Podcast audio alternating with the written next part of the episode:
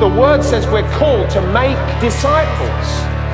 We're growing in the word of God. Jesus Christ was sent to be our Savior.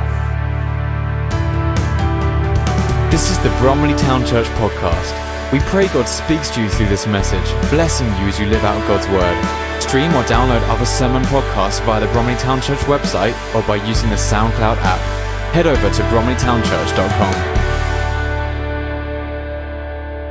Today we're going to be looking at this thing, the perfect life. The perfect life. Uh, is this just a dream? The perfect life, a dream? What do we dream of in actual fact when we say the perfect life? There's a number of things that come to mind. Is it this idea of no work? Is it this idea of always on holiday? That type of thing. Is it the perfect home? The house that's got the swimming pool in one of the rooms? Uh, the house that's got all sorts of things, big gardens? Is it the fact that we want to have lots of food whenever we want, whatever type of food always available for us? Is it that we want to have designer clothes? Is it that we want to have the perfect wife? The perfect husband, the perfect children, the wonderful car. I don't know, what is it that makes up what you would think is the perfect life? Wow, that's what I'm going for. That's what I'd like to have. What would you say is our perfect life? And you know what? I think it actually depends upon your age because things change according to age. And if you're an eight year old, then you are asked the same question, then your perfect life may be very different from that of a 38 year old or a 78 year old. We all have different views according to where we are in life of what we think perfection would be, of what we think it should look like. But you know what? I think the perfect life, in what I've just been talking about, really, it's just a dream. And often it's the sort of dream that we go into when we're sort of finding things tough. So things are tough in my life at the moment. So I start to think, well, oh, if only I could have this, if I had that, then everything would be wonderful. Then that would be the perfect life. And I think it's not really reality, it's actually more of a deception, and it's just a dream that we come into. But when we come to the Bible, what does God have to say about life? John 10, verse 10 says this I have come, said Jesus, that they may have life and have it to the full, have it in abundance. And he goes on to say in John 17, verse 3 Now this is eternal life, that they may know you, the only true God, and Jesus Christ, whom you have sent. So the Bible clearly teaches that life, real life, is about knowing God and knowing Jesus Christ. But you know what? When we look at Bible characters and the life that they actually live, we see from them that none of their lives were perfect, not for any of them. For instance, look at the life of Joseph. Here is a young boy brought up in a large, wealthy family. He's got lots of brothers, he's got one sister, and he seemed to have everything all right, but there was jealousy amongst the brothers. The brothers didn't like Joseph, so much so that they actually end up selling him as a slave. And Joseph, who was one of the brothers, is now found in Egypt and is now a slave of an Egyptian. And that's not all that happens. The Egyptian master's wife wants him. And she actually makes this claim that Joseph rapes her. And because and it was an unjustified and untrue claim, but nevertheless he gets punished for it and he gets sent to jail. That's Joseph's story. Does that sound like perfection? No, I know the end of the story sounds much better than the beginning because at the end of the story we find Joseph rising up to be second in command of Egypt and helping out Pharaoh in terms of all of the things that were to do with famine. But is that what we'd call a perfect life of somebody? You know, we've been having some lunchtime Bible readings, and uh, Monday to Fridays we've been coming together, and just recently we've been going through the book of Acts each day, looking at a couple of chapters. And as we've been going through Acts, not only have we seen all the things of the early church, but particularly we've been looking at the life of Paul and how he got on. And here is a man who was called by God to accomplish the work of God. And yet, when we look at his life, we would say it's far from what we would describe as our dream, our perfect life. Paul is converted to following after Jesus when he was on his way to Damascus. He was on his way to Damascus actually to persecute Christians. And yet, we find a good number of years after this encounter, on the Damascus Road that Paul himself uh, goes on mission trips to tell other people about Jesus. On the first of these mission trips, he went with somebody called Barnabas, And one of the places he went to was a city called Lystra. There he is. He's preaching in a meeting, and during this meeting, he sees one of the people listening is a man, and he finds out this man has been, uh, has been lame from birth and has never walked. And Paul, in his spirit, perceives that this man has faith. So he calls out that he might be healed. He says, Stand up on your feet. And in front of everybody, this man who had never walked suddenly stands up and is now walking and jumping around. Wow, this is fantastic. Everybody is watching this and saying how fantastic this is. And yet, suddenly, the people who are watching think, wow, this Paul and Barnabas, they must be gods. And they think they are Hermes and they think they are Zeus. And they now start to want to come and to offer sacrifices to them because they think they're their gods that have come down amongst them. And Paul and Barnabas are saying, like, no, no, no, no, we're just human beings. Don't sacrifice to us. We're just human beings as you are. And there's all sorts of controversy going on and difficulty going on. And some Jews come from another place. They stir up the crowd against Paul and against Barnabas. And we see that Paul now is being stoned. And it says actually in Acts that they carried uh, Paul out of the city thinking he was dead. Is that what we would describe as the perfect life? I don't think so. It sounds quite horrendous. On another one of Paul's missionary trips, on his third missionary trip, Paul is traveling across what we would describe as modern day Turkey, or what is modern day Turkey.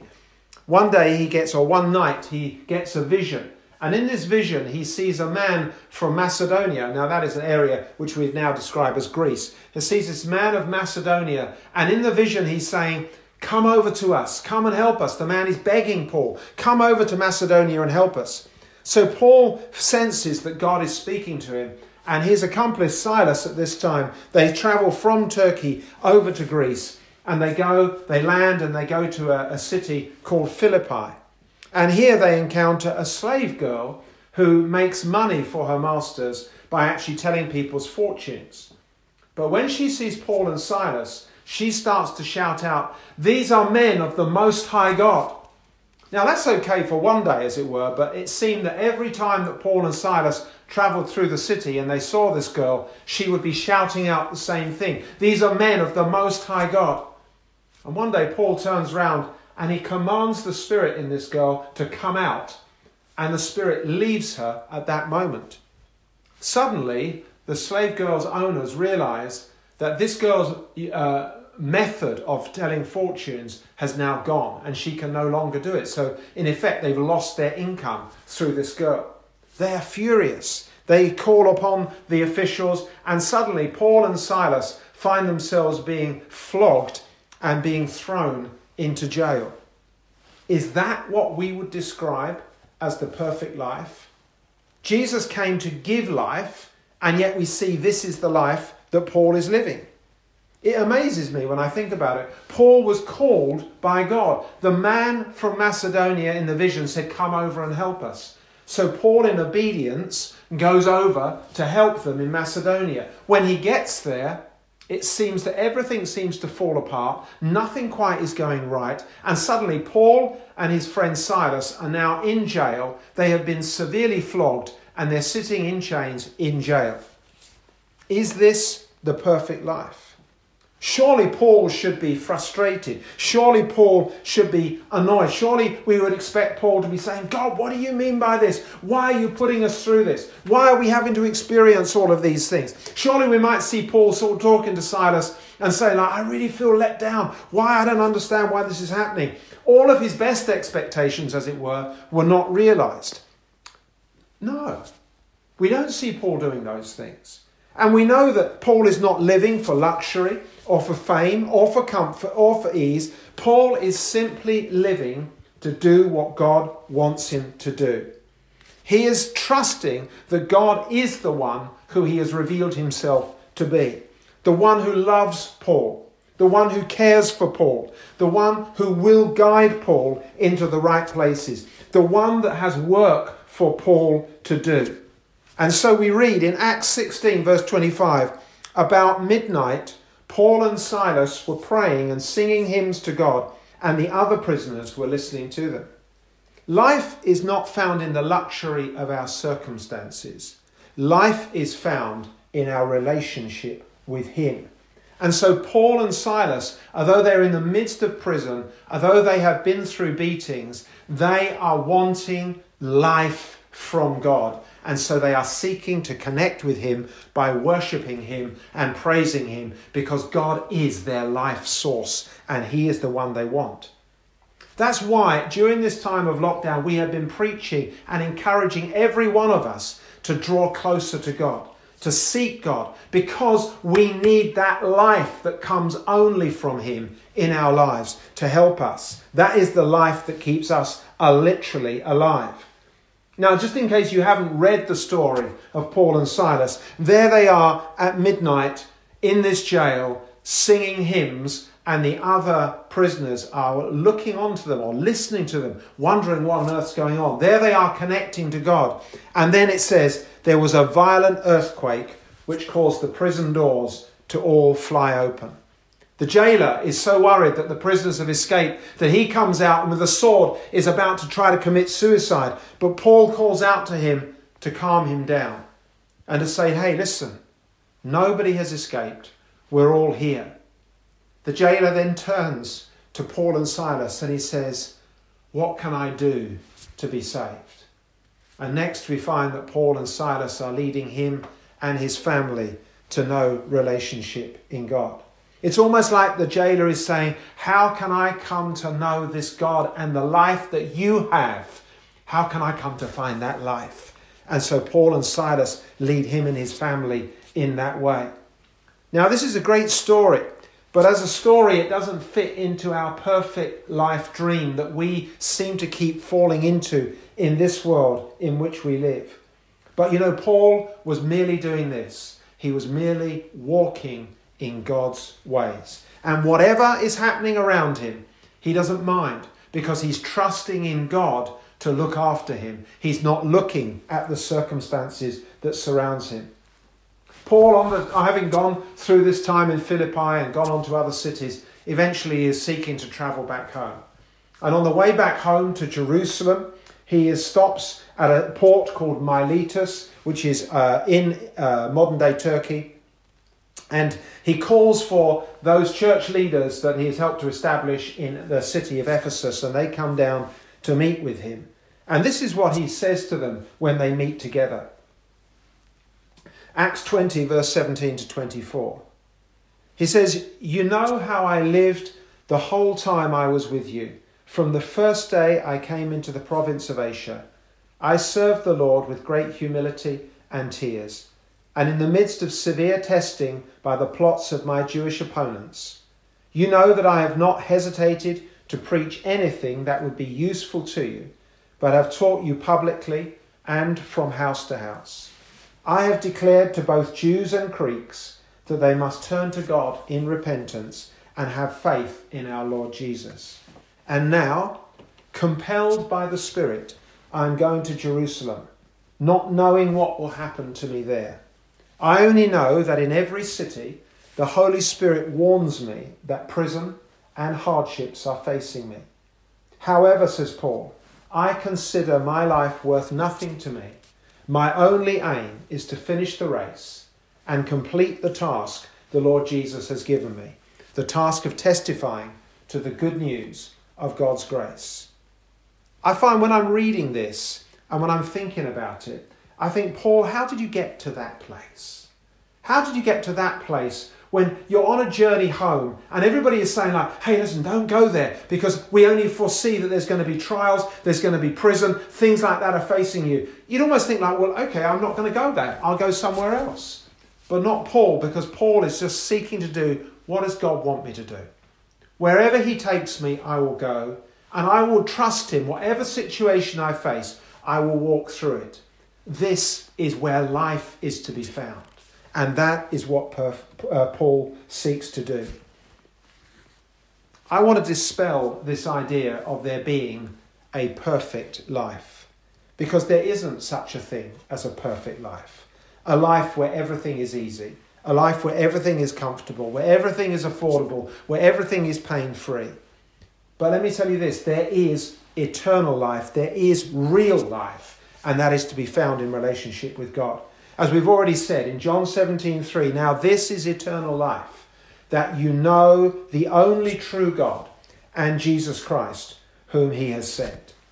And as we continue in this lockdown, then I want us to, to try to reflect upon Paul and his life, to see what he's been going through. It may seem far away from our perceived perfect life situation of comfort and ease, but he was living a life that was full, a life where he had deep relationship with God. The life that Paul was living was the Christian life. Now, I'm not saying by saying the Christian life that every one of us needs to go to a place like Philippi or to a place like Ephesus, but every Christian needs to have real, living relationship with God. And through that relationship, to find that real life. Just as Paul and Silas were in the jail, and everything seemed to be going wrong. Yet what did they do? They connected to God so they would find life in Him and they were worshipping Him and drawing His presence to that very prison. They didn't know what was going to happen next. They just knew that He was looking after them and He was the one to be trusted. We find that so difficult. We let our, uh, circumstances overcome us, almost like overtake us. Or rather, we're trying to run away from our circumstances by looking for something that is better elsewhere. And we end up just dreaming for things, not living the way that God wants us to live.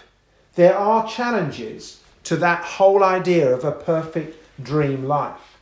Jesus said to his disciples, and he says this in Luke 12, verse 15, he says, Watch out, be on your guard against all kinds of greed. Life does not consist in the abundance of possessions. If we are honest, we spend a lot of our time trying to accumulate possessions, trying to gain experiences, trying to plan for things so that we can have a perfect life. But Jesus says we need to be watching out and not going after those things, but following Him.